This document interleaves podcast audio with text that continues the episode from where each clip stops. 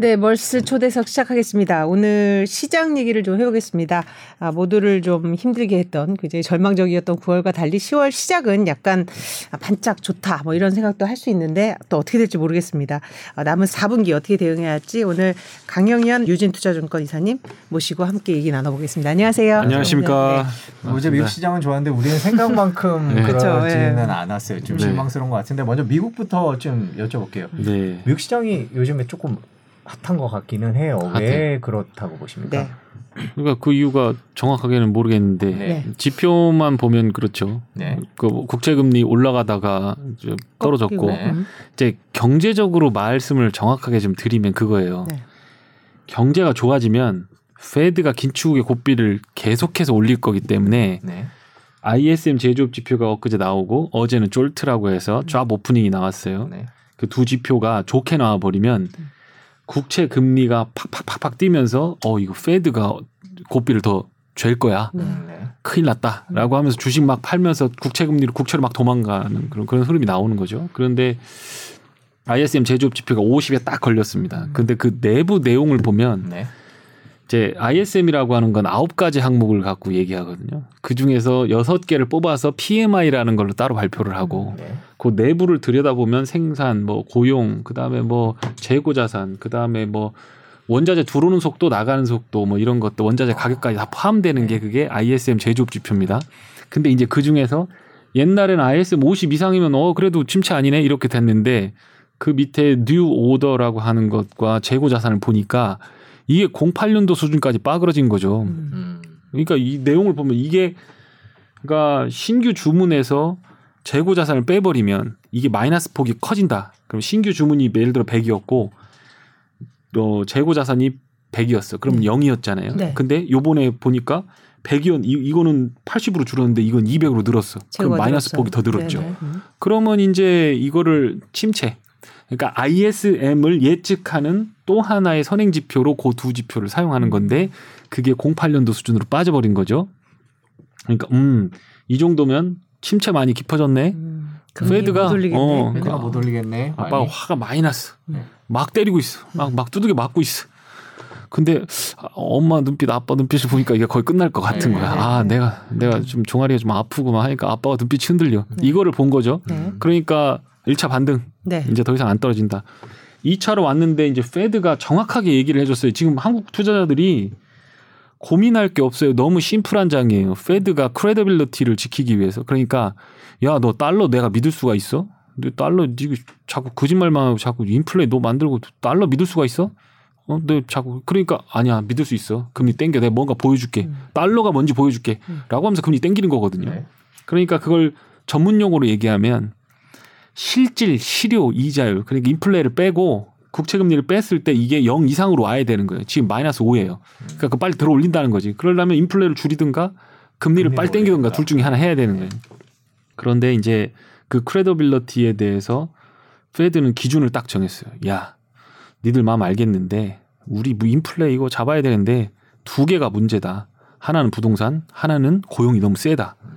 그러니까 자꾸 임금 spiral이 올라가고 막 그쵸. 물가 올라가니까 이거 내가 손 안 대면 우리나라 망하는데 그러면 이렇게 망하나 저렇게 망하나 미국의 credibility 다 떨어지는 거 아니냐? 오케이 그럼 이거부터 손 보자. 라고 하면서 고용 시장을 갖다 놓고 때리기 시작하는 거예요. 지금 고용 시장 부동산 잡으려고 지금 막막 올리는 거예요. 그럼 모기지 금리는 07년도까지 올라갔고 월세 사는 게 차라리 행복한 인생이 돼버렸어요. 지금 미국은. 음. 뭐 월세 50만 원 더 올려줄게, 100만 원 올려줄게. 나 월세로 갈게. 내내집 없는 게 행복한 거야. 이렇게 돼버렸어요. 이제 그런데 사업하는 사람들 입장에서는 이거 아 사람 하나 구하기 너무 힘든 거죠. 근데 그게 음. 어제 떨어졌어요. 음. 아. 원래 미국은 잡 일자리 하나당 그러니까 사람 한 명당 구직자 구인 광고가 두 개씩 두 건 1.9건이었어요. 근데 그 1.7로 확 떨어져 버렸어요. 그러니까 오케이. 페드가 말해주는 긴축을 완화하는 조건인 실업률을 좌지우지할 수 있는 지표가 움직이기 시작한 거예요. 그럼 오케이 얘가 그러면 75bp 11월 달 초에 올리 11월 2일에 FOMC에서 네. 75bp 올린다고 하다가 너무 좋으면 100bp 올릴 수 있는데라고 했는데 어 이게 이렇게 빠그러지면 그러면 50bp로 50. 내려오고 음. 어, 자이언트 스텝 말고 빅 스텝으로 갔다가 운이 정말 좋으면 베이비 스텝으로 내려올 거 아니냐. 근데 그날 딱 보니까 호주가 베이비 스텝 해버린 거야. 그렇죠. 호주가 이번에 호주가. 페이스 바꿨죠. 야, 우리 우리 동맹 아니냐. 영국 우리 다 영어로 얘기할 수 있는 동맹 아니냐. 우리 가자. 우리는 가는 거야. 이래 이렇게 된 거죠. 네. 그러니까 그냥 그거 보고서 올린 건데 음. 이제 결론적으로 얘기 한 마디만 더 말씀드리면 그거 너무 뇌피셜이다. 아. 조심해야 된다. 그러니까 좋은 좋게 본인한테 이제 유리하게 생각하려는 그런 이제 생각이 오를 수도 있고 어찌 보면 또 지표가 움직이는 걸 수도 있는데 말씀 중에 호주가 이번에 그 긴축의 끈을 조금 느슨하게 한 건 호주의 지표에 변화가 있었나요? 그 원자재 가격 떨어지니까 그래서 그런 거지. 갸들하고 음. 미국하고 상관없어요. 갸들하고 미국. 미국 미국하고 호주하고 네. 그, 그 근본적인 경제 구조가 다른데 갸가 네. baby step 했다고 해서 야도 한다. 미국하고 호주하고는 랭킹이 다르는 건데 네. 거 캘리포니아만 또 못한 나라가 와갖고 baby step 했다고 미국이 거기 가서 그거, 그거 낮춰준답니까? 그거 안 되는 얘기거든요. 근데 지금은 투자자들이 믿고 싶은 거야 그렇게 음, 음 그렇죠. 아빠의 저 회초리가 야구 백맹이가 이제 아빠 팔이 좀 아프길 바라는 거예요 지금. 음. 그래서 이제 그렇게 보는 건데 우짜뜬 JOLTS가 내려왔고 이제 내일 신규 실업수당 청구 건수가 이제 금요일 날 나오고 내일 모레 이제 나오죠. 그러면 이제 고용 지표 중에서 우리가 타겟팅을 딱 봐야 되는 거 페드가 다 얘기해 줬어요. 음. 다 얘기해 줘. 답, 답 알려주고 지금 하고 있어. 나 믿어. 나 음. 진짜 얘기야. 근데 너 지난번부터 너 못 믿겠는데 이렇게 하고 있는 거거든요. 네. 그게 뭐냐? 신규 실업수당 청구 건수가 늘어나기 시작해야 돼요. 그러면 금리 더 이상 많이 안 땡긴다. 음. 실업이라고 하는 건 3개월 이상 고용된 거에 대한 부분을 반영하기 때문에 후행 지표, 인플레보다도 더 후행 지표입니다. 음, 네. 그러니까 이게 움직이기 시작하면 페드가 그래 그럼 좀 지켜볼까? 너무 음. 너무 때렸는데 내가 이거 아 우리 우리 아들 이거 망하는 거 아니야? 경기를 망가뜨리고 싶은 게 아니에요 지금. 페드는 그런데 그 조절이 힘 조절이 안 돼 지금. 네. 스매시가 너무 강해 지금. 그러니까 조금만 조금 뭔가 반성하는 기운이 보이면 바로 이거를 그래서 잘못해서 잘했어. 이렇게 이제 나오는 거야. 네, 말로 훈계를 멈추는 네. 거죠. 플랫투 나오는 거죠. 이제 거기가 반짝 음. 우리가 숨 쉴 구멍이 되는 거예요. 그런데 그 다음에 오는 건 더 무섭죠. 엄마의 잔소리가 남은 거야 이제. recession 네. 제가 아빠가 휘몰아치는 거가 나오면 그 다음에 엄마의 recession, 엄마의 잔소리가 나오는 거죠. 이게 더 무서운 거고. 그래서 제가 나스닥 7천 간다고 이렇게 어, 그 음. 어떻게 보면 굉장히 뻘소리인데 이런 소리를 하고 있는 거고 그거는 막을 수가 없을 것 같다. 스트레이트로 그렇게, 그렇게 생각하면 아빠한테 좀 더 세게 혼나고 엄마의 잔소리를 적게 듣는 게 더 낫다. 이렇게 또 해석할 네. 수 있는 사람도 그럴 그렇게 그 어떻게 보면 되게 상식적이고 네. 합리적인 말인데 네. 그런데 그 둘이 그렇죠. 아주 아주 궁합이 너무 잘 맞고 네. 그게 스트레이트로 나오는 거지. 네. 요거 나온 다음에 요거 쉬고 요거 이런 경우는 없어요. 역사상 그런 적이 없어요. 네. 부부 일심 동체의 원칙 그거 그, 그 그대로 나오는 세게 나오는 거죠. 아주 아주 그 아빠가 더 세면 셀수록 엄마의 잔소리는 더 길어집니다. 그렇게 되니까. 야. 그 말씀하신 신규 실업수당 청구 건수는 지금 예측은 어떻습니까? 금요일이면 시장 예상치가 어, 나왔을 것 같아요. 주마다 나온 네, 주마다 네. 발표가 되기 때문에 네. 그건 변동폭이 굉장히 큽니다. 네. 그래서 그 어떤 신뢰도로 보면 네. 제일 중요한 건 이제 3개월에 한 번 발표되는 이런 거 음. GDP 같은 거 무지하게 중요합니다. 네. 그뭐 아무리 인플레가 나오고 뭐 해도 GDP가 좋아진다. 그럼 모든 상처를 치료하는 거예요. 그런데 한 달에 한 번씩 발표되는 ISM 제조피나 소비 지표 음. 이런 거 조금 무섭고 한 한 주마다 발표되는 거 음. 조금 좀 떨어집니다. 그래도 어떤 신뢰도가 떨어집니다. 네. 그런데 4주 이동 평균으로는 움직이려면 앞으로는 음. 한달 정도는 더 봐야 됩니다. 음. 아마 그래서 11월 초, 10월 달을 이렇게 버티고 나서 11월 초에 FOMC 때 10월 달에 신규 실업수당 총건수가 탁탁탁탁 올라가면서 이번 주부터 튀기 시작해서 월말까지 매주 튀기 시작한다. 그러면 75bp 아니고 50bp 하다가 그것도 아니면 25bp에 대한 고민이 깊어질 겁니다. 지금은 이미 4% 가까이 온 기준금리 때문에 높아질 대로 높아져 맞을 만큼 맞은 거예요. 이걸 그대로 지속만 해도 굉장히 밤새 아리를 해야 되는 상황이에요. 그런데 거기서 이제 희망을 갖는 건 50bp를 하는데 Fed 의사록을 보니까 25bp 해야 된다. 이거 그 중단해야 된다. 해 죽는다. 이런 말이 나와 주길 기다릴 거예요, 아마. 그러면 내년을 기대할 수 있거든요. 네. 내년을. 그러니까 11월 FOMC까지 신규 실업수당 청구수가 툭툭툭툭 올라주길 바라고 저번 주까지는 최저치로 떨어졌습니다. 음, 네. 그러니까 고용 시장 엄청 좋은 거예요. 음. 그러니까 Fed는 이대로 그냥 신규 실업수당 청구수가 낮은 숫자를 유지하면 시장의 기대와는 다르게 금리를 그대로 75bp 들어 올리면서 그냥 충격을 가할 가능성이 상당히 높습니다. 아직까지는 긴축의 속도를 늦춰질 거라고 보는 건 조금 희망 섞인 기대다 희망 이런 말씀이셨고 실업 문제가 음. 그러니까 실업을 더 많이 실업이 생겨야 지금 연준이 중단할 텐데 지금 솔직히 아직 그럴 기미는 안 보이는 안 보입니다. 안 예. 보이는 거고 당분간은 안 보입니다. 안 보이는 거고 그러면 인플레이션은 지금 어떤 상태다 이렇게 보세요? 어 인플레이션의 가장 중요한 코어 같은 거 그러니까 인플레이션도 그냥 대충 헤드라인 보면 내려갈 겁니다. 음. 내려갈 거고 여기서 000 찍히고 먼슬리로 해서 000 찍혀도 이제 6% 이상이에요. 올해는. 아. 그러니까 올해는 희망을 버려야 돼요. 네, 그렇게 하는 거고 내년에 이제 내년에 툭툭툭 떨어져야 되는데 지금 굉장히 무서운 게 인플레가 떨어지는 것과 경기가 침체되는 것하고 이게 섞여 버렸다는 거예요. 섞여 버렸다는 음. 거예요. 그래서 그거 두 개를 구분해야 되는데 네. 인플레 떨어지면 시장엔 좋겠지라고 하는데 그 다음에 오는 그러니까 저기 터널 끝에 환한 빛이 보이는 거예요. 이야 살았다 이제 음. 이거 빠져 나가면 끝이다 하고 가까이 가봤더니 이따만한 트럭 두 대가 전속력으로 막 달려오고 있는 거예요. 그게 헤드라이트 불빛이었던 거지. 음. 그게 뭐냐? 그게 recession인 거예요. 음. 그러니까 저기 보이는 저 불빛을 저는 저거 recession이라고 보는 거죠.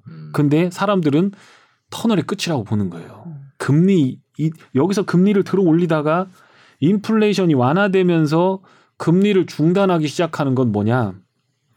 recession이 올 수도 있다는 거를 감지하고 Fed가 오 조심해야지 더 때리면 안 되겠다라고 하는 거지. 네. 이게 완화로 돌아가면서 예전 유동성으로 막 가가지고 다시 풀려갖고 막 시장을 들어올린다라고 보면 엇박자가 난다는 거죠. 네. 그래서 지금은 저는 오히려 인플레가 낮아지는 거가 속도가 너무 급하면 안 된다. 아. 그렇지 않으면 바로 인플레 낮아짐과 동시에 주식시장 실적이 부러지면서 완전히 무너지는 그런 상황이 올 수 있으니 네. 조심하는 게 중요하겠다. 그렇게 생각합니다. 그 미국은 지금 상황이 그런데 지금 뭐 여러 가지 지표 얘기를 해주셨는데 그러면 미국이 이렇게 반짝 올라가는 거는 네. 잠깐 긍정적으로 해석을 했다 이렇게 봐야 돼. 그렇죠. 그렇게 네. 판단하고 계신 거예요. 그렇죠. 이게 터널의 끝이다라는 네. 라고 보는 세력이 일부 있었다 이렇게 그렇, 보시는 거죠. 그것도 있었을 것 같고 네. 지금 낙폭이 역대급이었습니다. 역대급 아, 그렇죠. 예, 너무 많이 떨어졌죠. 너무 많이 떨어졌어요. 그 기술적 반등이라고 하는 건데 네. 그냥 아무리 매도하고 공매도 치는 사람들도 지겹잖아요. 저도 지겹거든요. 1년 1년 지금 6개월 1년 3개월 동안 지금 빠진다고 계속 하고 있기 때문에 네.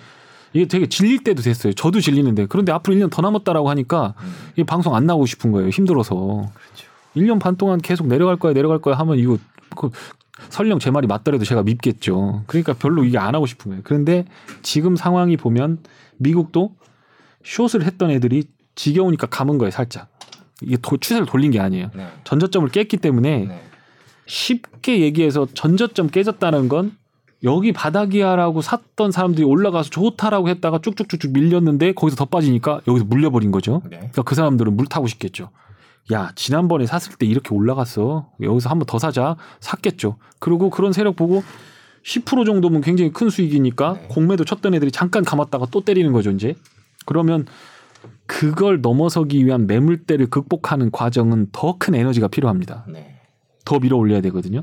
그거를 이제 확인해야 돼요. 근데 지금은 그럴 가능성이 없어 보여요.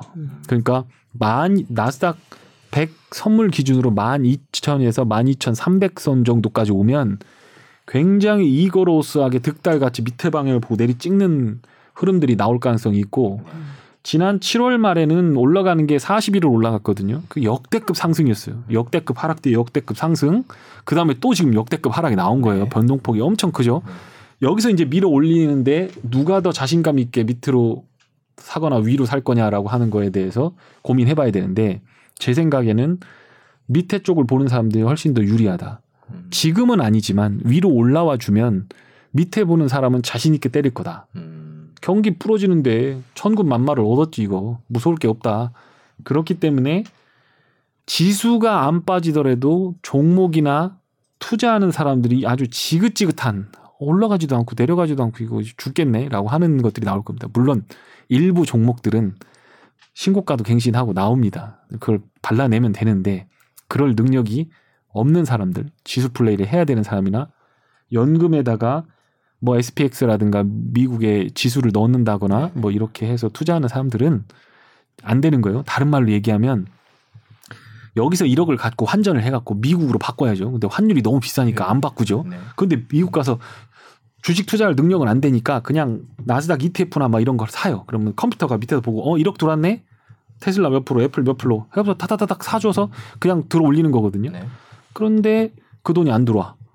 사줄 게 없는 거죠. 네. 그런데 이렇게 보고 있다가 너무 빠졌으니까 사자라고 올라온 거 있잖아요. 그러면 passive 입장, 아니 그 쇼치는 입장에서 보면 허 요것들 봐라 음, 찍는 거죠. 음. passive는 안 들어오고 자금으로는 안 들어오는데 오 요것들 봐라 반등 노리고 왔어 오케이 고마워 thank you 거기다 찍어 내리는 거죠. 음. 그러면 올라가는 데는 조금 올라가는데 오래 걸리고 떨어지는 건 하루 만에 빠져버립니다. 음. 그러면서 이 사람들이 capitulation이라 해서 나 항복 아 더 이상 안 되겠어 나 주식 안 돼 이거 갖다 빚이나 갚을 거야 하고 확 떨어뜨리면 하루 저녁에 5% 10% 빠지는 장이 와버려요. 음. 그러면 여태 뭐 그게 얼마나 무서운 장인지를 아셔야 돼요. 그런데 거기다가 이제 그런 뽐뿌질 하겠죠. 언론 이런데 블룸버그 월스트리트부터 시작해갖고 인기 영합해서 사람들의 고통을 이용해서 자기가 부와 명예를 얻고 싶어하는 사람들이 와갖고 뉴스를 막 뿌리댑니다 이제 음.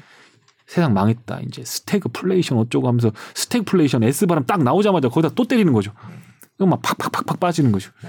그러면 이제 금융 상품들 ELS라든가 ELB부터 시작해요. 네. 금융 상품들 나스닥이 빠지겠어? 30% 이상 안 빠져. 40% 이상 안 빠져. 그러니까 40% 이상 안 빠지면 이거는 돈 뭐 7% 주는 거야, 5% 주는 거야. 금융 상품들 낙인 딱 찍어보면서 그냥 확 매도 쏟아져 버리죠. 그렇죠. 그러면서 툭툭툭툭 빠진 장세가 남았다는 겁니다.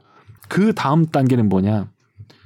리세션이 와서 실적이 부러지는 단계는 지금 진행 중이고 그 사실 제가 9월 달부터 이게 진행될 거라는 걸 아주 1년 전부터 정확하게 맞췄습니다만 네. 뭐 네. 좋아, 저희가 네. 어, 좋아요 한번 눌러줘야 되는데 네. 네. 그렇습니다만은 하여튼 그게 있고 나서 그 다음에 이제 나오는 게 뭐냐면 그러면 금융사라든가 회사들이 부러지기 시작합니다. 음, 금융기관으로 위험이 이전되죠. 이전되죠. 그걸 이제 크레딧 리스크라고 합니다. 네, 네. 그거는 전문가 예상 불가능. 할 수 있는 방법은 거길 떠나는 것밖에 없어요. 그러니까 갔다가 안전한 은행에 예금자 보호법에 영향을 받는 5천만 원씩 나눠 갖고 다 금융기관별로 나눠서 현금을 갖고 있어야 돼요. 그래서 그 어떤 크레딧 리스크가 꽝 터지게 되면 자산 가격이 한 차례 더 마지막 폭락을 하고 그리고 나서 페드도 마음을 바꿔 먹을 겁니다. 이제 달러 너무 내 봤지? 달러가 뭔지 보여줬지? 니들 윤전기 돌려서 뭐 내가 뭐 사익을 취한다고 니들 그랬는데 달러 없으니 어때? 힘들지? 행복해? 힘들지? 음. 음. 형이 이제 풀어줄게. 음. 그러면서 달러 인덱스가 툭툭툭툭 빠지기 시작했죠. 음. 그러면서 유로라든가 엔화라든가 한국이라든가 이런 데가 환율이 툭 떨어지기 시작하면서 경기가 부양되기 시작하겠죠. 한국의 환율이 오른다는 건 주식하지 말라는 신호입니다. 글로벌에서 가장 리트머스 가장 물동량 늘어나고 한국의 제품들이 잘 팔려 간다. 그럼 경기 좋은 거고. 그게 안 되고 적자 난다. 그럼 안 좋은 거예요. 그럼 다른 거 볼 필요가 없어요. 한국의 무역 수지가 매월 1월 1일에 발표되는데 그거 딱 보고 있다가 하면서 환율 튄다. 하면 안 돼요. 근데 까꾸로서 내려온다. 그러면 그때 이제 은행 가가지고 찾아가지고 현금으로 네, 현금으로 주식을 사면 되는 거 그런 그런 스토리거든요 지금. 네. 지금. 근데 그럼 지금은 어느 단계쯤에 있다고? 지금은 이제 리, 그러면 이제 실적이 조정되는 단계예요. 네. 그걸 이제 googling을 하면 revision이라고 해서 실적을 조정해요. 애널리스트들이 어 이제 9월 말까지 했으니까 실적 갖고 와봐. 야 애플 니 왜 그래? 네. 너왜 그래? 갑자기 너 왜 왜 사색이 됐어? 음. 너 이거 비용 줄인다고. 너 페이스북 너 건물 판다고 너 그 뉴욕 센터 없애버린다고 너 일로 가까봐. 야 잠깐만. 너 이렇게 되면 앞으로 한 6개월간 안 좋겠는데? 너 이렇게 등급 조정. 음. 삼성전자 일로 와봐. 니네 재고 자산 얼마가 있어? 네. 탈탈 털어보니까 어 이거 큰일 났네. 삼성전자 rate down. 네. 삼성전자 안 좋으면 한국 안 좋지? 니네 국가 신용 등급 덜렁덜렁 한다. 부정적 전망 어, 조심해. 전기세 자꾸 퍼주면서 자꾸 돌리지 마. 뭐 아껴야지. 에너지 수입 줄여야지. 뭐 한 시간씩만 전기불 끄면 음. 어? 석유가 수입이 얼마 줄어드는데 너 빨리 해라. 이거 니들 그렇게 편안하게 살 때가 아니야. 이제 이런 것들을 rate로 다 조정을 한다는 거죠. 네. 예, 내년 1분기까지. 1분기까지. 그게 빨리 진행될 겁니다. 그러면서 기업 실적이 부러지고 큰 기업들의 revision이 완전히 음. 되고 나서 정말 보수적으로 간다면 내리던 앞으로 전망 안 좋아 안 좋아 하다가 애널리스트들이 좋아질 거야라고 할 때 그때 들어가셔도 돼요. 그거 좀 늦거든요. 네. 본래 시장보다 3개월에서 6개월 늦어요. 근데 그때 들어가도 먹을 게 있어요. 네, 차라리 늦는 게 낫다는 거죠. 타이밍 잡기 힘드니까. 지금은 네. 갈 필요가 없어요. 자, 그럼 아까 말씀하신 크레딧 리스크로 가면 이제 우리가 흔히 이제 외환위기라고 명명하는 네. 그런 뭐 2008년도 그랬고요. 근데 아직 우리 정부도 역시 그런 기미는 보이지 않는다. 금융의 건전성이나 이런 부분에서 감지되지 않는다. 이렇게 말씀하셨죠. 네. 말씀하고 있죠. 말하고 있죠. 그럼 요런 것을 예측할 수 있는 그런 건 어떻게 돼요? 그 단계별로 뭐 그, 그 제가 다 해봤어요. 네. 다, 다 조사해봤어요. 아, 그러세요? 네. 구글 하나만 있으면 돼. 노트북 아. 하나만 있으면 8시간 고생하면 돼. 네. 그돈 주면 다 살 수 있는 정보인데 네. 너무 비싸. 네. 지금 블룸버그 단말기가 한 400만 원 들어 월. 음. 그 무섭잖아요. 또 네. 나, 나, 월급 얼마 되지도 않는데 계약직 주제. 아니 유진 투자증권은 있잖아요. 블룸버그 단말기. 아니 그니까 그거는 저희 저 다른 분들이 쓰는 네. 건데 그 가서 꼽사리 껴갖고 좀 해달라고 하기가 좀 그래서 그런데 네. 근데 이게 크레딧 리스크의 가장 그 진원지라고 볼 수 있는 거에 문제는 어디냐면 유럽입니다 지금 네. 음. 유럽인데 유럽이 왜 문제냐 독일이 흔들리는 거가 문제고 음. 이탈리아가 흔들리는 게 문제인데 영국은 지금 덤탱이로 지금 쓰고 있는 거거든요. 네. 걔들은 구제금융을 받은 경험이 있는 애들이거든요. 그러니까 음. 걔들 그러니까 우리도 구제금융 20년 전에 받았으니까 우리도 문제 있지 않겠냐는데 그거는 음. 아니다. 음. 정확히 말할 수가 있고요. 아닌 이유는 첫 번째는 외환 위기가 올 때 상한가 폭이 외환 시장에 0.5%밖에 안 됐었어요. 그러니까 이게 상한가 폭이 있으니까 딱 보고 조지수로서 보고 있다가 어허 그래 0.5% 상한가 주문네 달러 다 쓸어 담어 그거 와갖고 때려 박은 거예요. 네. 그러니까 한국에 있는 달러는 전부 소로스가 사간 거지. 음. 그러니까 달러가 탁탁탁탁. 근데 지금은 그게 확 풀려 있잖아요. 시장 개입은 하는 애서 하지만 1% 2% 올라가도 그냥 올라가게 냅둬 버리는 거거든요. 음. 그래서 갑자기 올랐잖아요. 그러니까 예전에 그 리포트에 보면 수입액의 25%만 가지고 있으면 된다. 달러를. 네. 있었어요. 우리나라에. 있었는데 그걸 전부 달러로 갖고 있었고 이 저 뭐냐 상한가 폭만 풀어 풀려 있었고 그리고 그 다음에 그게 현금으로 있어야 되는데 그거를 채권으로 갖고 있었어요. 그러니까 채권이 안 팔리잖아. 그러니까 그런 것들이 움직여서 그런 거고 또 기업들이 그러다 보니까 달러 막 상환이 안 되고 해외 사업하는데 전부 국가 부채를 일으켜갖고 하다 보니까 낮아빠지면서 이제 희생양이 된 건데 지금은 전혀 그렇지 않아요. 기업들 탄탄하고 돈 많고 유보유 있고 외환 시장 자유롭고 달러가 외환 보유고가 그때하고는 완전히 다릅니다. 그런데 우리도 위험한 거 한 가지는 있어요. 공제회라든가 연금이라든가 이런 애들이 대체 투자라고 그래가지고 아 이런 천기를 누설하면 또 안 되는데 네. 대체 투자가 뭐냐면 부동산 간 거거든요. 네. 부동산 까꾸로 지잖아요. 네. 그럼 뭐 세가 안 된다거나 뭐 몇 개월에 이게 문제가 생길 수가 있거든요. 음. 여기서 자금 조달에다가 거기다 투자한 거 아닙니까? 근데 거기 돈이 안 들어와. 그럼 이건 이자는 올라가. 이건 그럼 이제 그게 이제 메자닌이라든가 이런 구조화 상품으로 가가지고 이제 터지지 않게끔 설계가 되면 되는데 그게 마진이 적으니까 주식형 방식으로 그냥 가버린단 말이에요. 그렇군요. 그러면 이제 그게 이제 문제가 될 수도 있죠. 그럼 네. 이제 금융당국에서 이렇게 보면 너 맨날 보고해, 너. 돈 들어오는 거 보고해. 지금에서 다 이제 체크할 거란 말입니다. 음. 그건 우리나라 상황. 그러니까 흔들릴 수는 있다. 환율 슈팅 나올 수 있다. 그러나 국가 근간을 흔들 수 있는 IMF 같은 사태는 우리는 없을 거다. 이번, 거다. 이번은 네. 피해갈 거다. 네. 유로 사태를 보는 거 CS라고 하는 크레딧 스위스가 네, 이번에 굉장히 네. 나왔죠. 지난번에 2014년 15년에는 도이치뱅크가 문제였습니다. 음. 걔들이 원자재 가격 폭락하면서 중국 경기에다가 중국에다 투자를 많이 해요. 독일이 중국에다 투자 많이 했어요. 이탈리아도 네. 그렇고. 근데 중국이 막 흔들려 버리니 거기가 은행들이 등급이 막 해서 막 신저가를 갱신하면서 은행들이 좀 문제가 있었던 거죠. 네. 근데 이제 크레딧 스위스의 디폴트 스왑은 그때를 넘어섰습니다. 그 아. 이유는 미국의 그 빌황이라고 아시죠? 뭐 네. 그, 그 아케고스 지금 예, 조사를 그, 받고 네. 있는 상황이죠. 네. 음.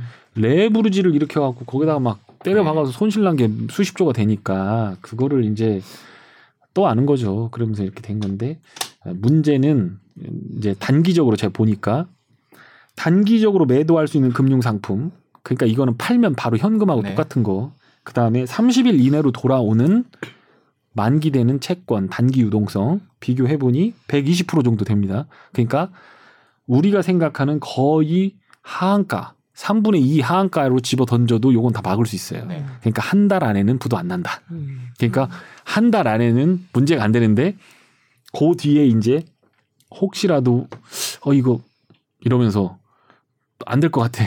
근데, 네. 근데 이 뭐 들으신 분 중에 또 크레딧 스위스의 위, 그런 위기 뭐 이걸 쭉 팔로우해 오신 분들은 알겠지만 잘 모를 수 있으니까 왜 근데 크레딧 스위스가 그때 도이치뱅크 같이 왜 문제가 촉발이 된 건 왜 그런가요? 그러니까 그 자기 자본 대비해갖고 네. 레버리지 일으켜서 주었는데 여기서 폭망을 해버렸잖아요. 음. 그 돈을 이제 손실을 떠안아야 되는데 이 사람한테 소송해서 받아야 되는데 이 사람 돈이 어디 있어? 네. 22조가. 네.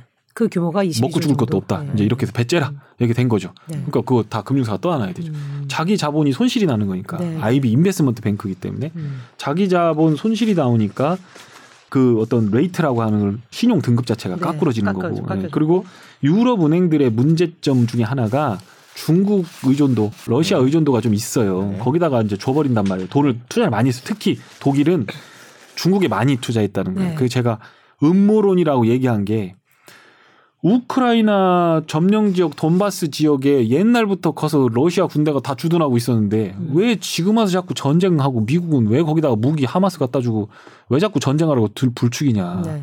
이게 말리는 시어머니도 아니고 이게 음. 도대체 이게 밉상이다 이거지 미국이. 음. 그러면서 왜 위기 에너지 위기를 해서 그걸 러시아가 조장을 하긴 시작을 하는 건데 이게 막 하긴 하는 건데 미국은 왜 그렇게 하냐 너.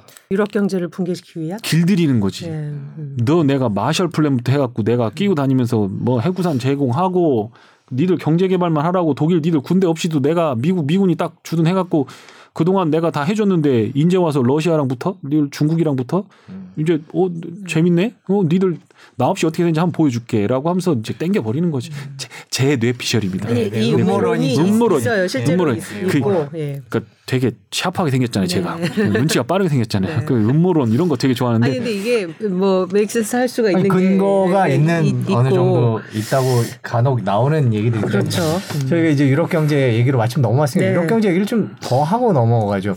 꼭 은행 그 크레딧 스위스 같은 그런 문제가 아니더라도 지금 유럽 경제 상황이 너무 안 좋죠. 그렇죠. 유럽발 경제 위기 오는 거 아니냐 그런 얘기들이 나오고 있는데 뭐 네. 에너지부터 시작해서 뭐 네. 경제 성장률 뭐다 네. 나오는데 어떻게 보세요? 지금 유럽 상황을 어떻게 그 유럽 상황을 저 과장돼 있어요. 한국은 음. 그런 상황이면 망해요. 아무것도 없잖아요. 여기. 네.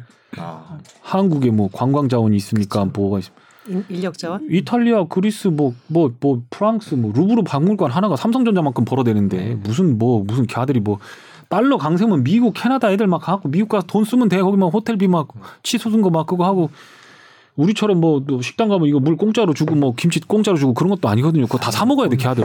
화장실 갈 때 돈 내, 이거 돈 내. 걔들 다 그걸로 사는 애들이니까. 네. 2000년 문화유산으로 관광으로 먹고 사는 애들이다. 두 번째, 삼성전자 같은 기업, 훌륭한 기업이 몇 개 안 돼요. 뭐, 포르쉐, 뭐, 독일에만 몇 개 있지. 음. 뭐, 다른, 뭐, 다른 프랑스도 뭐, 뭐 루이비통 뭐 하고 이런 거지. 네. 제조업으로 제조 뭐 그거 없어요. 그냥 그거 다 하는 거. 관광 그걸로 하는데 자영업 베이스. 그러니까 이게 모래알처럼 막 경제가 조금 조그맣게 막 다 했기 때문에 여기 좀 부동하고 여기 좀 부동한다 해서 그 죽는 경제가 아니거든요. 음. 한국은 삼성, 현대 흔들어 버리면 끝나는 경제고 그렇죠. 걔들은 그게 아닌 거죠. 그러니까 어떤 부분에서는 지금 되게 좋은 게 코로나 풀려버렸잖아요. 네. 이제 유럽한 비행기 타고 들어가서 거기다 돈 뿌리면 되는 거거든. 달러도 강세지. 한국 사람들도 지금 환율만 좋으면 지금 바로 비행기 막 클릭해갖고 막 끊고 있을 텐데 지금, 지금 어, 환율이 너무 무서워 달달 떨고 있는 거지 유럽이 이제 더 조금 폭락해주면 조금 네. 이제 가는 그동안 못 가본 거 한번 원 풀어보자 가는 건데 그러니까 위기가 고조돼 있는 건 맞는데 이탈리아하고 독일이 문제다. 이탈리아는 경제 상황이 문제가 아니라 걔들을 하고 남은 게 그 두 나라만 제조업이 조금 남았잖아요. 그런데 걔들이 노선이 이탈리아 노선이 지금 어, 그쵸, 야 이거 음. 꼭 우리가 미국하고 이거 손잡아야 돼 이렇게 돼버린 거죠. 네. 그러니까 미국 입장에서 보면 러시아가 문제는 아니야. 쟤들은 맨날 저러는 거야. 핵 쏘면 나도 쏘면 돼. 그냥 걔 입장에서는 그런 거야. 네가 쏜다고 한번 해봐. 이렇게 되는 거예요. 어디 눈깔 이렇게 되는 거죠. 네. 그렇게 되는 건데 지금 그 독일하고 이탈리아가 넘어가 보면 안 되는 거죠. 그래 저쪽으로 가버리면 안 돼요. 근데 야 우리 그냥 EU 깨버리자. 이래버리면 음. 미국의 큰 그림에서 문제가 생기는 거죠. 네. 걔들이 딱 중국하고 러시아를 막고 있어야 되는데 거기서 number two, number three가 되는 이탈리아가 지중해 거기다 넣고서 거기서 나는 저쪽으로 갈래 이래버리면 문제가 생기잖아요. 음. 그러니까 이제 흔드는 거죠. 너 가스가 그렇게 중요해? 달러보다 더 중요해? 너 나보다 제일 더 사랑해? 뭐 이렇게 되는 거죠. 네. 그래서 막 흔드는 거죠. 그래서 이제 그게 제일 문제다. 그런데 결론적으로 얘기하면 영국하고는 다르다.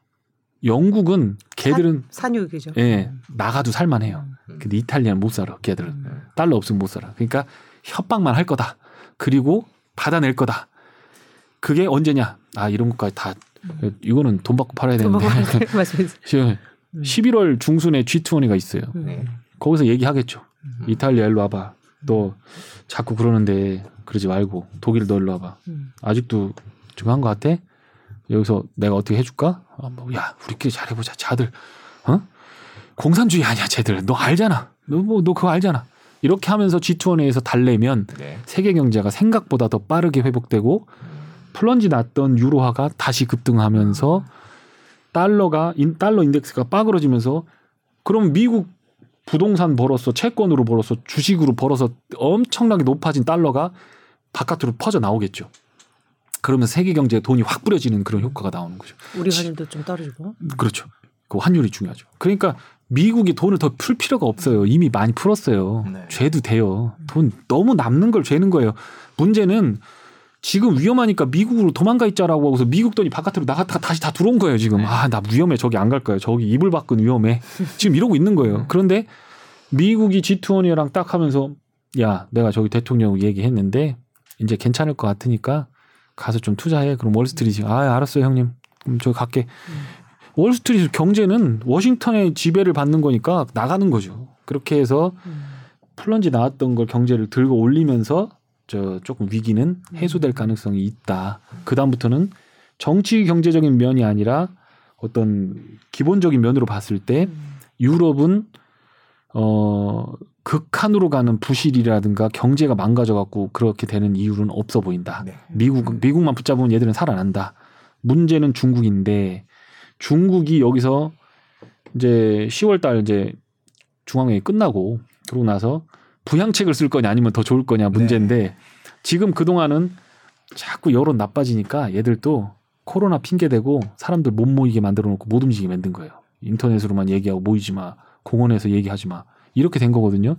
시진펑이 이미 시진펑은 하기로 돼 있는 거 봄부터 결정난 거예요. 그거 못 바꿔. 죽지 않는 이상 못 바꿔. 그냥 시진펑 하는 거야. 하는데 시진펑이 하고 나서 이제 나 사면님 했으니까 이제 영구 집권까지 가능하니까 저 팬데믹 코로나 풀리고 이제 저거 하니까 지금 완전히 플런지가 나와서 인플레가 낮은 상태를 유지하고 있는데 이제 미, 중국에서 땡기겠지 이제 중국에서 경기를 땡기겠죠 이제 그러면서 잘 되냐 안 되냐가 문제인데 거기도 부동산이 엄청 문제예요 너무 비싸 그런데 아시다시피 13억이잖아요 네. 공산당이 개입하면 문제 없이 해결이 된다. 음, 중국의 부동산은 네. 해결이 가능하다 이렇게 보시는 네. 그러면 그 뭐 저희가 좀 또 이제 음. 유럽 얘기해서 중국 얘기를 음. 자연스럽게 넣었는데 중국은 그러면 요번에 그 시, 저기 10월 16일 날 시작해서 시작되는 네. 이제 당대 이후에는 네. 경기 부양책을 쓸 거다 이렇게 예상하고 네. 계십니까? 지금보다는 나아질 것 같습니다. 네. 네. 나아질 것 같고 활 그리고 또 자연스러운 활동들이 좋아지게 되죠. 음. 그 동안에는 코로나 때문에 확 묶었는데 엊그저께 마라톤 했다고 하더라고요. 네. 마라톤 하면 막 숨 내뱉잖아요. 막. 막 전염병 막 옮기잖아요. 막 서로 막 옮기잖아요. 네. 근데 막 하, 그거 했다. 음. 그러면 더 이상 마라톤도 하는데 장사는 왜 못하게 이렇게 되거든요. 네. 그럼 중국에서 수요가 땡겨지면서 인플레는 잡기 어려워지겠지만 또 한 반대급부로 중국 경기가 살아나면서 한국이나 이런 것에 대한 수출. 부분 수출이나 이런 것도 좋아질 수 있는 그러니까 그건 플러스 요인인 거죠 우리한테는. 음. 네. 그러니까 지금은 플러스 마이너스 요인들이 플러스 마이너스를 했을 때 플러스냐 마이너스냐 이거에 대해서 정확하게 가늠할 수는 없다. 그러니까 지표를 조금 보고 해야 되고 음. 전반적인 상황을 놓고 보면 이렇기 때문에 시장이 막 좌충우돌 하고 있는 상황이니 음. 지금은 조금 가만히 계시는 것도 현금 확보하고 계시는 것도 나쁜 전략은. 아니다라고 보고 있는. 중국 얘기를 조금 더 음. 마무리 짓고 음. 갔으면 좋겠는데 중국이 경기 부양책을 어떤 식으로 연말에 어떻게 되고 내년에 어떻게 중국에 대한 얘기를 조금 어. 경제 전망. 지금 시진핑이 될 거다라는 얘기인데 그 이후에 경제가 어떻게 될지에 대한 전망은 별로 없거든요. 어떻게 네. 보세요? 그 그거는 뭐 정확하게 모르겠지만 음. 이제 결론적으로 보면 그 제조업이나 이런 것들은 어차피 유럽이나 미국에 사줘야 되니까 그거 아무리 해도 소용없고 지금 막혔잖아요. 음. 막혔잖아요. 그러니까 내수 소비를 진작하는 방향으로 움직일 가능성이 높고 내수 소비를 움직이려고 한다면 기존에 이제 조금 어려웠던 부분들 저 화웨이부터 시작해갖고 뭐 이런 스마트폰 이런 것들 그리고 가전 하향부터 시작해 세탁기 바꾸면 조금 보조금 줄게 세금도 깎아주고 그렇게 이런 식으로 부양책이 나올 가능성이 상당히 내수 높고 쪽으로. 내수 쪽으로. 수출은 소용이 없죠. 사주는 데가 없으니. 그리고 거기다 그렇게 하면 미국에서 관세 이러 보니까 네, 네. 그 소용 없고 유럽은 사줄 수가 없고 유럽으로 많이 물량이 들어가는데 지금 너무 안 좋으니까 음. 유럽은 좀 그렇다고 생각이 들고요. 그러면 결국에는 금융 완화 정책을 통해 가지고 대출하는 걸 막아줘 버리는 거죠 공산당이 부도나는 회사들 예를 들어서 예전에 그 뭐죠? 아, 갑자기 이름이 기억, 기억이 안 나는데 에버 에버그랑데 음. 그 뭐요? 홍다 홍다 홍다, 네. 어. 홍다 에버그랑데가 그 부도 날라오는데 다 틀어 막았잖아요. 한국 같으면 벌써 열 번도 부도 날 건데 그냥 가갖고서 아 뿌지다. 아 메이건씩 그냥 그 끝나는 거야 그냥 그냥 와가지고 고개 끄떡끄떡 하면 사는 거고 음. 아 이러면 안 사는 거거든. 그게 무슨 뭐 시장이 무슨 뭐 논리 예측 뭐 그런 게 어딨어. 뭐 재무제표 안 좋아. 아, 아 이렇게 하면 되는 거야 그냥 그렇게 되는 거니까 거기는 근데 지금 살아나잖아요. 헝다도 살렸는데 다른 거 못 살리겠어요. 경제 안 좋다라고 하는데 안 하겠어요. 내수 내수 이렇게 하면서 시진펑 취임 기념 돈 한번 풀자. 가, 그렇게 하면서 부동산 막을 거고 내수 풀 거고 수출에 대해서는 조금 뒤로 물러나는 그런 상태가 나올 것 같다는 생각이 듭니다. 그럼 이제 올 하반기 일정을 보면 중국 당대회가 있고 그다음에 미국은 이제 중간 선거가 있잖아요. 네. 그럼 미국 중간 선거는 또 어떤 시장에 영향을 미칠까요? 아 요즘 진짜 그런 거 되게 많이 물어봐요. 그 우리 투자자들이 네. 되게 똑똑해졌어. 그러니까 이제 경제적인 어. 무슨 재무제표 이거는 뭐 그 처음 얘기고 네. 이제는 국제 정세에다가 네. 뭐 선거 일정, 어. 선거 일정에 따른 민주당, 공화당 결과 뭐 그런 시나리오까지 다 알아야 돼. 의석수를 다 계산해. 의석수를 계산. 어 여기 뭐 어디 뭐 플로리다 어디 뭐 주지사부터 네. 시작해갖고 뭐 하원 몇 석까지 다 투자자들이 뭐 안 돼 내가 저 저 미국 갔다 와서 안 돼막막 자료 갖다 놓고 막 캡처하는 거 보면 네. 어마어마해. 맞습니다. 확실히 정치가 경제에 미치는 영향력이 옛날보다 훨씬 커졌죠. 그죠. 네. 지금은 그래서 이제 예전에는 이제 계량 경제학 저도 음. 이제 좋아했던 계량 경제학, 수리 경제학, 확률, 네. 그다음에 통계 이걸 가지고서 경제를 예측하는 거 이번 20년 만에 처음 써먹은 거거든요. 이게 경제 이건 거 인플레 안 나왔잖아요. 네. 그러니까 뭐 경제 성장률 뭐 이런 거 있잖아요. 대학원까지 공부 다 해놨는데 내가 이걸 왜 배웠지 이렇게 생각하고 있었단 말이에요. 그냥 뭐 주식이나 공부 탐방이나 갈 거 이렇게 하면 10년을 지냈다가 음. 이제 처음 써먹어본 건데 야 너 어떻게 이렇게 잘 맞췄냐. 음. 교과서에 나오는 대로 그냥 한 건데. 네. 근데 인제는 그게 아니라 정치 경제학책을 봐야 되는 상황인 거죠. 블록 경제, 네. 블록화 경제 이게 어떤 영향을 미치냐? 물가는 오르고 임금은 오르고 뭐 그런 과정에서 어떤 블록화 경제가 이루어지느냐? 그러면 1970년대 와서 이게 비슷하다라고 얘기하는 사람들이 블록화 경제, 달러 블록화 이거 얘기하는 거거든요. 근데 어쨌든 간에 중간 선거가 끝나고 나면 중간 선거가 있는 해의 연말까지 주가가 상승할 확률은 64%. 음. 그 다음에 상승 확률은 거의 한 80%까지 나왔었어요. 아. 근데 이제 그럼 그 나머지 두 번이 문제인 거 아니에요? 열번 중에 두 번. 두 번. 네. 네. 그 문제인 거 아니에요? 그 두 번이 참 처참해요. 네. 꽉꽉꽝 꽉꽉꽝 터지는 거야. 음. 크레딧 리스크 없으면 올라가는 거고 네. 그렇지 않으면 빠지는 건데 자, 근데 지금 민주당의 뭐 지지율이나 이런 걸 볼 때는 사실은 승리 확률이 낮다고 보는 쪽까지 있잖아요. 그죠? 공화당 쪽 음. 거의 없죠. 거의 네. 없죠. 그죠? 그죠? 무슨 뭐 네. 중립을 유지해서 네, 저는 중립을 유지해서 아, 아, 저기, 아, 여기가 네. 여기가 제가 유튜브만 생각했지 SBS라는 거 생각을 못 했네요. 잘못하면 피디님 그렇죠. 불려갈 걸 생각을 못 하고. 근데 그렇게 된다 그러면 뭐 여러 가지 정책이나 바이든 대통령이 음. 추진하는 정책에 제동이 걸린다거나 방향이 좀 틀어진다 뭐 이런 얘기들이 나오는데 그런 부분에 대해서는 어떻게 풀어주겠죠. 풀어주고 그리고 틀어주겠고 100% 틀어집니다. 그리고 음. 지금 걔들 얘기하는 거 민주당 얘기하는 거 그냥 어이가 없어요. 음. IRA 네. Inflation Reduction Act 음. Act 네. 이름 참 기가 막히게 진짜 어떻게 그렇게 뭐 전보 슈림프 어? 새우가 크면 얼마나 크다고 슈림프에다 전보를 붙여 뭐 전보 재택이라면 모르겠지만 결혼 기념일 결혼이 기념할 일이냐고. 아, 니 말, 물론 뭐, 아, 상황이 다 다릅니다만. 아, 이거 되게 위험한 아, 일인데. 기념할 일이죠. 아, 기념할 일이죠. 아, 네, 네. 어, 굉장히 크게 뭐, 예. 화들짝 놀라시네요. 아, 네. 죄송합니다. 네. 무리를 일으켰습니다. 네. 편집해 주십시오. 그런데, 어, 그, 인플레이션 리덕션을 한다라고 하는 거는 기본적으로 물가를 낮추겠다는 거잖아요. 그런데 임금이 오르고 지대가 비싸고 통화가 비싼 지역에다 공장을 옮겨라. 말도 안 되는 거지. 음. 돈을 갖고 가서 임금이 싼 방글라데시, 베트남 아니 비엔남이라든가 한국 이런 중국으로 가라 공장 지어라. 그리고 그거 갖고 돈 들어 들어와라. 높은 달러를 가지고 가서 낮은 통화 지역을 사고 거기에 투자를 해서 그 이득을 갖고 오는 경제가 미국이 1970년대 이후 전쟁을 포기하고 베트남전에서 된통 터지고 나서 이거 주먹 갖고는 안 되겠구나.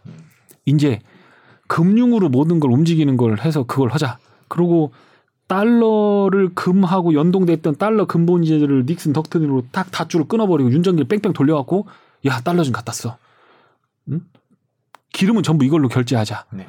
어 그다음에 국제 결제은행 만들어갖고 니들 돈 보내고 송금하는 거 전부 여기로 해 달러로 보내 대신.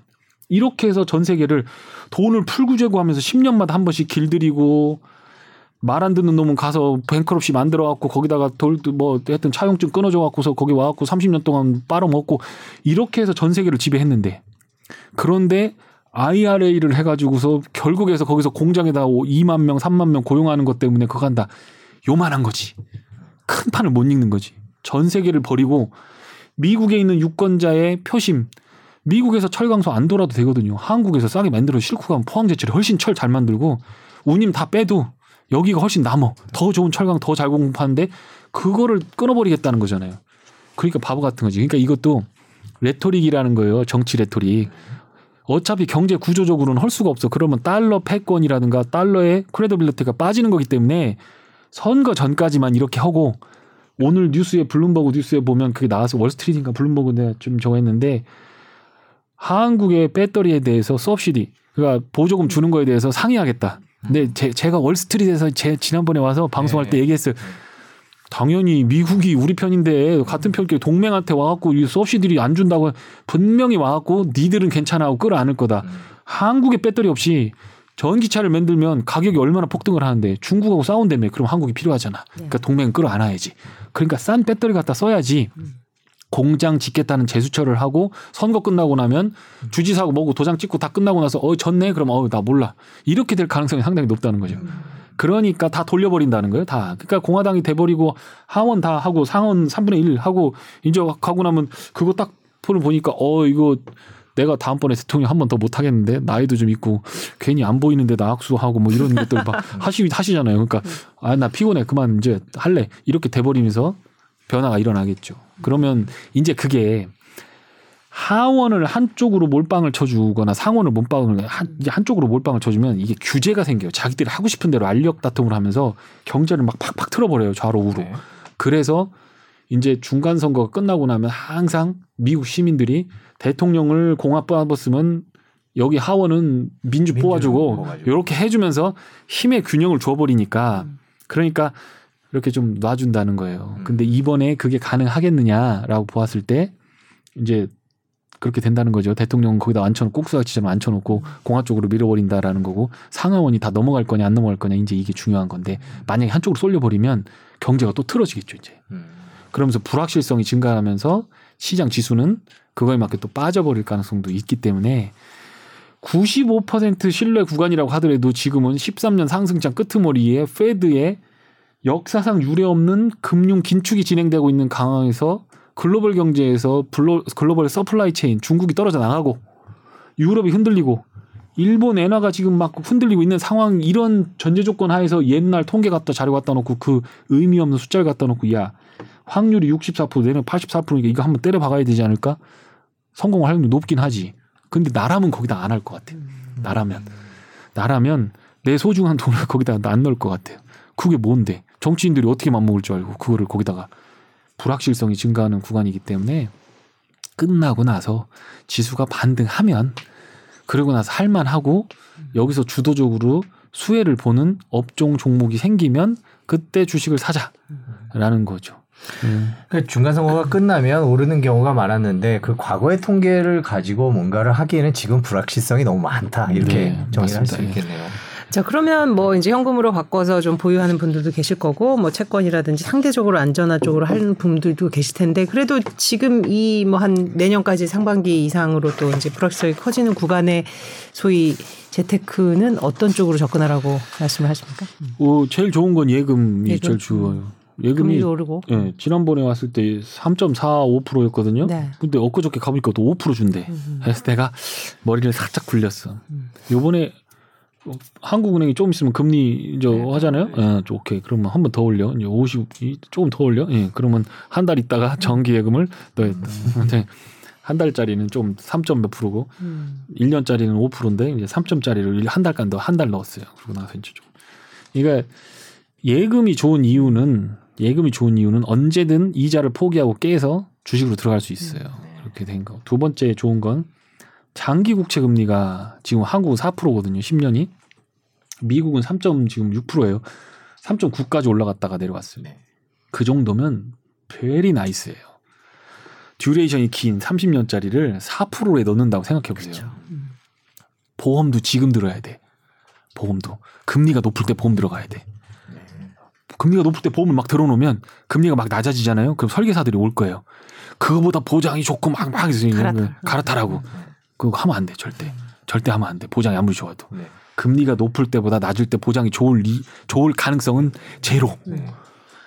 채권 같은 거 IRP라든가 어떤 연금 같은 거 넣는 거 있잖아요. 안전하게 넣는 거. 주식 불안하잖아요. 완전히 plunge가 나와서 팬데믹 레벨이라든가 서프라임 레벨까지 내려간 상황이라면 그때는 주식형 ETF나 막 이런 거 넣어서 10년 동안 갖고 있으면 막 다섯 배, 열배 올라가겠죠. 근데 지금 정도 상황에서 제로금리까지 날라오는 상황이라고 한다면 그렇다면 적어도 5년 정도 사이클로 보고 두 배 정도는 채권으로 안전한 채권 국채로 5년 더블. 이야, 이건 스바라시. 아 이거 뭐 굉장히 좋은 거죠. 이렇게 한 거죠. 그러니까 그런 거 그런 거부터 해라. 하셨 하셨으면 좋겠다. 그러니까 주식은 주식할 돈은 그냥 빼고 네. 조금 조금만 갖고 계시고 타닥타닥 안 해보면 또 감을 잃기 때문에 장 돌아설 때 늦게 들어가면 그게 또 몇십 프로 차이가 나요. 돈 빼갖고 나중에 올게요라고 하면 항상 고점에 다시 와. 아, 그래요. 다 올라가고 남들이 돈 벌었다 그러면 그래? 아, 나 예금에다 넣은 거 적금 있는데 야, 이거 앞으로 6개월만 있으면 이거 돈 이자 받는데 이거 만긴데 이거 어떻게 해야 되지? 그럼 좋은 방법이 있어. 담보 대출을 받아. 적금 담보 대출 받아서 오시고 그러니까 그때 되면 고점이야. 지금은 하면 안 되고 음. 이제 한 가지 문제는 부동산 가격 하락에 따른 이 리스크들이 있어요. 네네. 그러니까 부동산 대출을 많이 해준 은행들은 피하시는 게 음. 좋다. 아, 그렇게 하니까 분산해서 네. 뭐 5억 정도 되면 10개 금융기관에 나눠 놓으면 예금자 보호 되거든요. 그리고 CMA도 뭐 유진증권 CMA에다 넣으셔도 네, 네. 되니까 너무 은행 예금만 얘기하시니까 그렇죠, CMA 그렇게, 그렇게 하고 달러가 1,400원 1,400원이 넘었습니다. 제가 처음 바꿀 때가 1,040원, 1,050원이었고 1,140원에서 1,170원 올라갈 때 아, 나 이건 너무 비싸서 못 바꾸겠다 싶을 정도였거든요. 근데 그것만 30% 올랐어요. 음. 정상은 아니거든요. 네. 유, 여기서 일본이 YCC 컨트롤을 해갖고 다시 긴축으로 들어서거나 이렇게 하면 달러가 플런지가 확 나올 거예요. 이 달러는 교역 조건으로 했을 때 지금 101이나 100 수준에 갔었어야 돼요. 그거보다 지금 거의 12% 3%더 네. 고평가된 상황입니다. 그러니까 돈을 풀면 돈의 가치가 빠져야 되는데 돈을 풀고도 달러 가치가 올라갔고 미국의 교육 규모를 봤을 때 전 세계 뭐 예를 들어 20%를 차지한다. 그럼 달러 가치는 그거에 맞춰져서 유로하고 대비했을 때 이렇게 뭐 100, 100 언더로 들어가야 되는데 지금 112 막 이렇게 올랐잖아요. 그러니까 비싸다. 너무 과평가됐고 과대평가된 이유는 뭐냐? 금융 시스템의 불안에 따른 움직임 때문에 그런 거지. 실질적으로 결국엔 수렴하게 돼 있다. 그러면 달러 고평가. 그러니까 고평가면 뭐냐? 깎고 잡는 거죠. 네. 미국으로 돈 바꿔 갖고 미국 주식 사러 갈 때가 아니라 미국에 있는 달러 바꿔 갖고 이제 밖으로 나와서 해야 될 때고 ETF 같은 거 좋은 거 있습니다. 달러가 한국에서 달러가 내려가는 거에 베팅하는 게 있어요. 살짝 모아가는 거죠. 음. 사부작 사부작. 음. ETF니까 뭐 여기서 10% 올라봐야 네. 10% 손실 아닙니까? 음. 손실은 10% 내려가면 50% 70% 먹을 수 있는 거니까 음. 그런 것들 안전하게 너무 무리하지 마시고 음. 가면 어떨까? 음. 그러니까 지금 달러가 너무 비정 경제 상황이나 이런 것들을 종합해 볼때 너무 고평가돼 있기 때문에 언젠가 정상화 된다라고 네. 보고 투자를 하자는 말씀이신데 음. 뭐 지금 막 1,500 얘기도 나오니까 약간 불안하긴 한 것 같아요. 네. 그래봤자 10%잖아요. 음, 10% 그거 감수하고 네. 네. 올라가면 더 사면 되고 네. 서프라임 때 1,500원이었어요. 근데 유럽 터지면 아마 그거랑 비슷할 거예요. 아마 1,500 넘어갈 수도 있고 한국이 또 중국이 여기서 부양책을 내주면 한국 통화는 이제 강세를 보일 겁니다. 음. 프락시니까. 그러니까 그렇게 될 겁니다. 그런데 만약에 그게 아니고 중국이 어 이거 좀 이상한데라고 흔들흔들 걸린다 그러면 음. 현을 또 튀겠죠. 그리고 튀었다가 이게 고딩 양식처럼 첨탑을 그리고 이렇게 딱 나오는 게 아니라 이게 이제 로마네스크처럼 이렇게 둥근 원이 돼버리면 그러면 이게 고통스럽잖아요. 네. 투자해놨는데 자꾸 이거 되지도 않고 수수료 나가고 이거 안 좋잖아요. 이걸 우려하는 거지. 결국에는 이렇게 떨어지는 거고. 그렇게 된다고 생각합니다. 근데 지금 사업개미들은 소위 이제 환율로 인한 그러니까 주가 자체보다 그런 소위 이익을 좀 많이 보고 있기 때문에 사실 어찌 보면 수혜잖아요. 네. 근데 그렇게 생각하면 이 사업개미들은 지금 그 정상화를 대비로 한 투자는 전혀 아니네요. 그렇죠. 예. 네. 그러니까 이거를 음. 이게 가스라이팅이라고 아시잖아요. 네.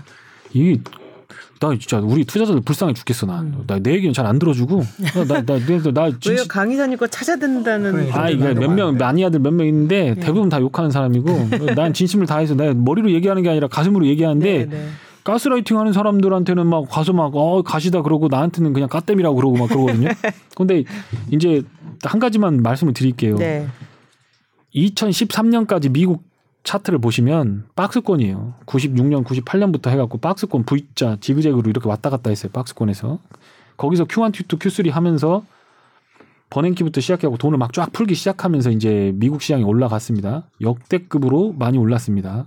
자, 예전에는 페드가 돈을 훅 풀고 들이마시고 이 호흡 박동, 네. 심장 박동처럼 이렇게 돈을 재고를 했었단 음. 말이에요. 그러니까 페드가 돈을 풀고 재고 하는 거에 따라서 이머징이 더 갔다가 미국이 더 갔다가 이머징이 더 갔다가 미국이 더 갔다가를 10년씩 반복합니다. 음. 가서 차트를 보시면 알아요. 그러니까 그 퍼센티지가 200% 300% 이상 더 올라요. 미국은 서브프라임 아니 저기 그 닷컴 버블 이후 빠지고 있는데 음. 신흥국이 브릭스 막 해가면서 막 들어올리고 한국도 주가 막 올라가고 이랬거든요. 그러니까 나중에 보시면 알겠지만 저 강한 달러가 나와서 어디다 빨대를 꽂아야 돼요. 그래야 걔들은 먹고 살아요. 금융으로 먹고 사는 나라잖아요. 네. 서비스로. 그러니까 지금은 그 비싼 달러가 바깥으로 나와서 어딘가에 투자를 해야 되는데 어디 아픈 애들 없나? 이렇게 음. 지금 보고 있는 상황인 거예요. 근데 아픈 애들이 그 아픈 몸을 해갖고 미국으로 가서 영광을 부경을 누리겠다고 가니까 내가 얼마나 답답하겠어요. 음. 빠져 나와야 된다고 미국에서. 달러 비싸잖아요. 30% 통화가 있잖아요. 미국 애들이 볼 때는 이거 한국 좋은 거거든. 근면 성실.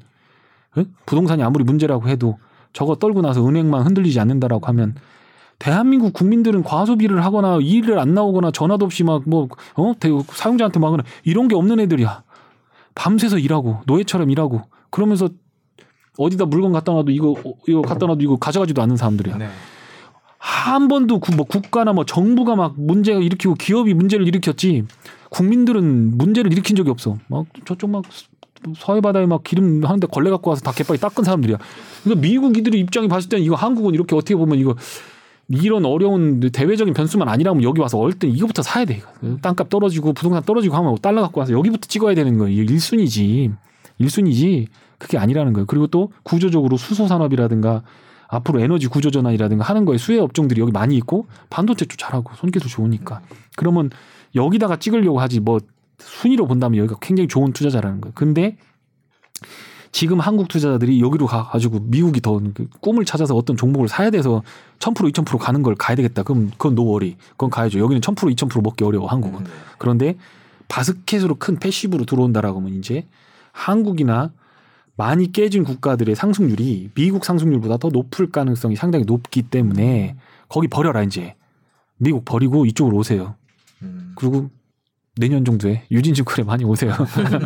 내년 정도. 아, 진짜 들, 들으면서 최근에 이제 사업금인데 그래도 나는 환율 때문에 좀 안심이다. 뭐 이런 얘기를 하는데 생각해 보면 정상화될 거라는 그걸 전제를 안 하고 지금 현재만을 해석하는 거니까 조금 네. 위험할 수 있다는 생각도 그렇죠. 드네요. 그렇죠. 그렇죠? 많이 음. 빠졌는데 그렇죠. 환율 때문에, 환율 때문에 이제 버티는 사람들 이제 곱해 보면 환율을 음. 곱해 보면 괜찮다는 거죠. 그러니까 신의 가오가 있는 거야 지금. 음. 한국 사람 되게 사랑하는 거야. 55조 네. 나갔는데. 네. 주식은 30% 깨졌는데 음. 환율이 30% 올랐어. 그래서 그냥 아 이건 음. 하나님이 보호하사 한 거야. 네. 빨리 빼갖고 나와서 네. 정신 차리고 한국 열심히 살아야지. 네. 음, 거 가서 무슨 잠도 못 자고 맨날 그거 하고 꾸벅꾸벅 졸고 잘, 잘 생각해 보세요. 음. 이제 또 결국에는 1년 2년 해갖고 똔똔 쳤단 말이에요. 똔똔 했잖아요. 네. 그런데 사장은 잠도 못 자고 회사 고민하면서 연봉 1억을 준다고 치죠. 음. 그러면 금리 5%에 연봉 1억 줄라면 20억 맡겨야 되잖아요. 음. 세금 떼고 20 한 5억 정도 맡겨야 돼. 그러면 사장은 나한테 25억 원어치 이자를 주는 사람인 거야. 그러면 그 사장한테 충실하려면 적어도 미국 주식 하면 안 돼. 음. 그, 그죠. 가서 나한테 1억 주는 사람한테 가서 최선을 다해야지. 나 동안 열심히 해줘. 구벅구벅 졸고, 아, 미국 주식에서 그 돈 얼마 벌지도 못하는데 이, 거기다 2억 3억 투자해가지고 1년에 1억 이상 벌 거 아니면 가면 안 돼. 음. 그럼 한국 일 열심히 해야 나라도 부자 되고 그래야 그 회사가 좋아지면 여기 미국 애들이 이거 사주면서 우리 주식도 올리고 자사주 모은 것도 저거 하고 플런지가 나오고 회사 어렵다고 유상증자 하면 내가 가서 뛰어들어서 내 돈 거기 1억 바꿔가지고 여기 가서 투자하고 열심히 일하면 그 회사 좋아지면 그 부자 되는 거거든요. 부자 되기 위해서 하는 거지. 주식이. 네. 무슨 뭐 미국 주식 뭐 4대 주의도 아니고 거기로 가야 될 이유도 없는 거죠. 그렇게 본다고 볼 때 큰 흐름상으로 미국이 단기 금리 딱 올리고 이제부터 풀기 시작하면 그 다음부터는 뛰쳐나와서 이제 전 세계 어딘가를 간다는 거예요. 저는 유럽일 것 같아요. 음. 만약에 유럽을 유럽에 대한 인식을 비슷하게 본다면 유럽이 가야 되는 거예요. 근데 유럽의 전제 조건은 뭐냐? 관광 쪽의 섹터는 분명히 살아날 건데 대중국 의존도가 높은 쪽을 미국이 어떻게 볼 거냐라는 게 이게 가장 남은 키이기 때문에 그러면 그럴 바에는 한국 가자. 음. 어차피 한국은 유럽 수출하니까 이, 어, 의존도가 25% 정도 되니까 그쪽으로 가자. 그래서 한국부터 찍자. 음. 미국 좋아지고 어, 중국은 뭐 수출은 안 하는데 이쪽으로 가자. 이렇게 돼서 이제 한국을 강하게 얘기를 드리는 거고. 자연스럽게 오늘 한국으로 돌아왔어요 네, 이제. 그러니까. 예. 전 세계를 예, 전 세계를 쭉 돌아서 한국 왔는데 마무리를 근데 맞습니다. 지금 이사님 말씀처럼 우리 기업의 체질도 그렇고 뭐 여러 가지 뭐 특별히 이제 금융 위기로 전이될 위험도 예, 낮고. 근데 왜 우리 주식은 항상 이렇게 저평가? 뭐 항상 음. 왜 이러냐? 그 의문이 또 들거든요. 그러니까 그게 뭐 사실은 이제 주식시장 부양하는 거에 대한 음.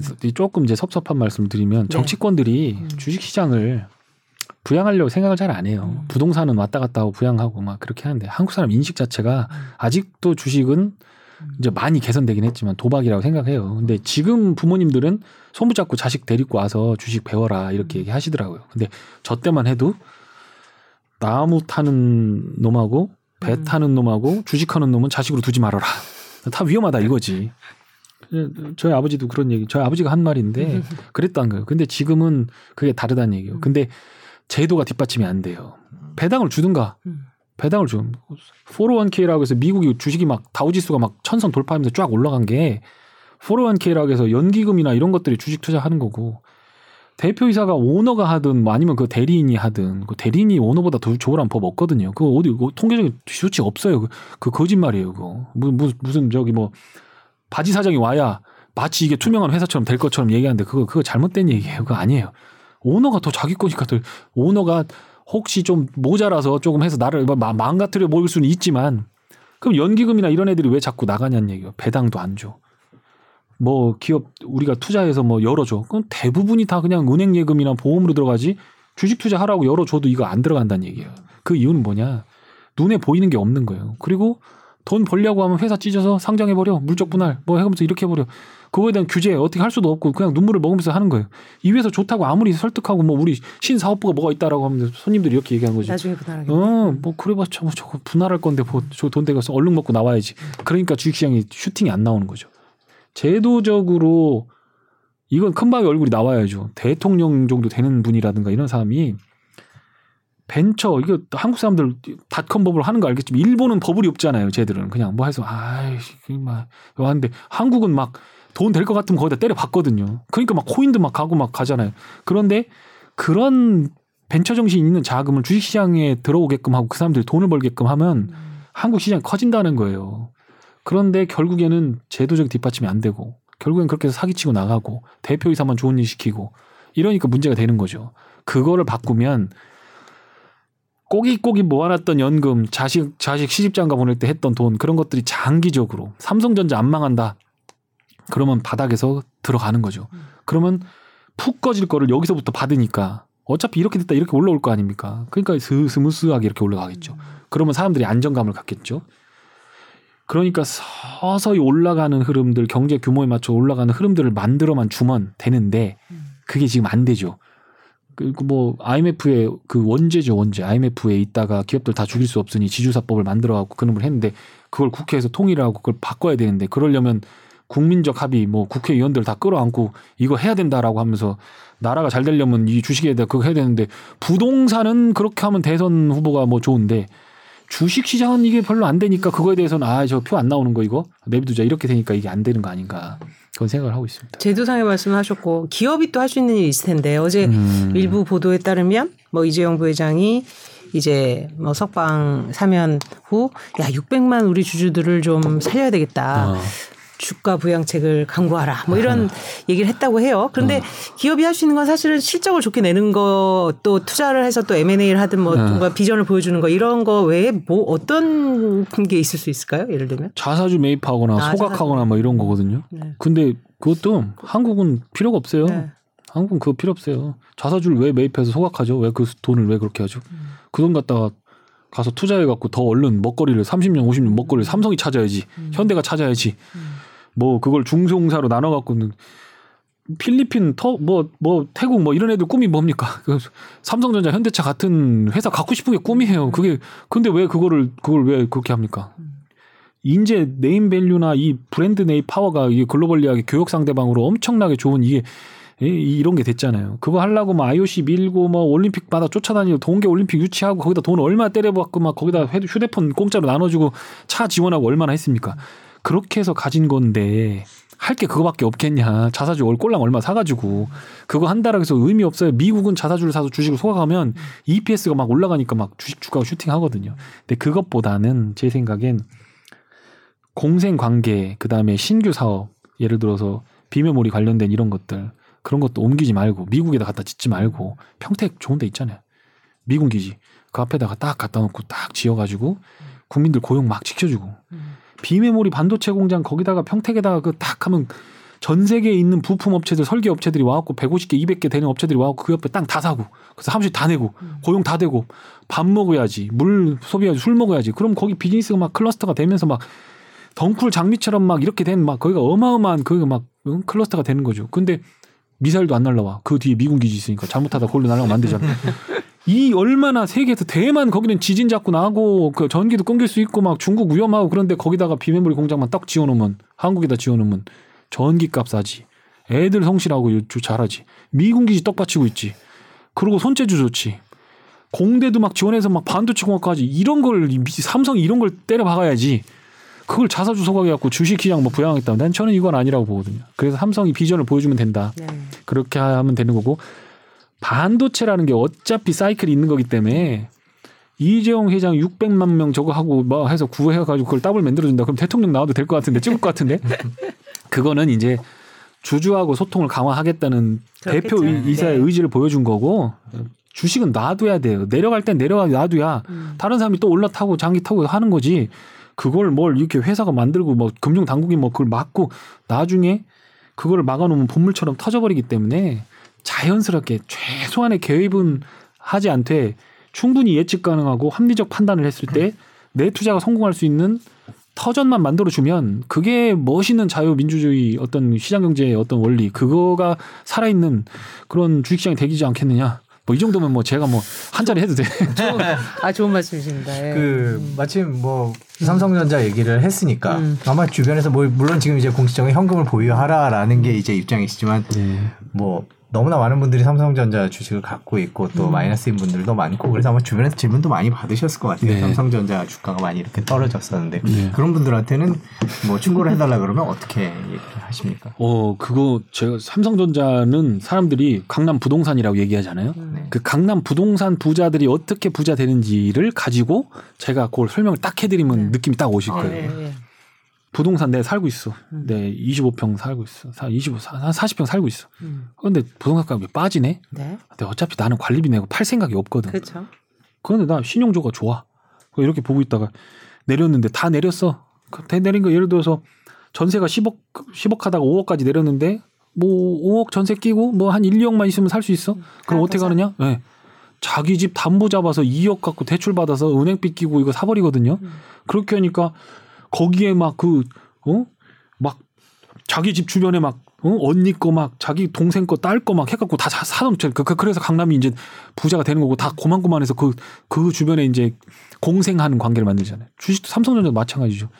플런지가 나오고 저거 했다 지금까지 붙잡고 있어서 10만 원에서 빠져갖고 반토막 날 때까지 붙잡고 있어서 지금 털어라. 그러면 제가 너무 상처를 주는 거잖아요. 근데 그렇게 안 해도 되거든요. 네. 붙잡고 있으면 또 올라가요. 다만 그게 3만 원까지 빠졌다 갈지 2만 원까지 빠졌다 갈지 그거는 전문가도 예상할 수 없어요. 경기와 관련된 거기 음, 때문에 네. 없어요. 차트 그려놓고 뭐 PBR 그려놓고 그거 믿지 마세요. 음. 다 변해요 그거. 상대 그거를 분류할 때 뭐라고 하냐면 상대적 주가 계산법이라고 해요. 상대적. 음. 절대적이지 않다라는 거예요. 음. 이미 제목부터가 상대적 주가 계산법에서 PER, PBR, PSR 저 해서 교과서에 딱 나왔는데 왜 여기가 마치 뭐 정말 절대 신성 불가침한 rock bottom이라고 자꾸 얘기하냐고 이렇게 plunge가 나오는데 그러니까 그걸 믿지 마세요. 다만 좋은 투자 포인트. 그러니까 아까 말했던 전세와 이거에 갭 투자를 했을 때 망가지지 않는 그런 수준은 말씀드릴 수 있어요. 음. 하이닉스 적자 난다. 음. 그러면 지금 감산 얘기가 나왔잖아요. 네.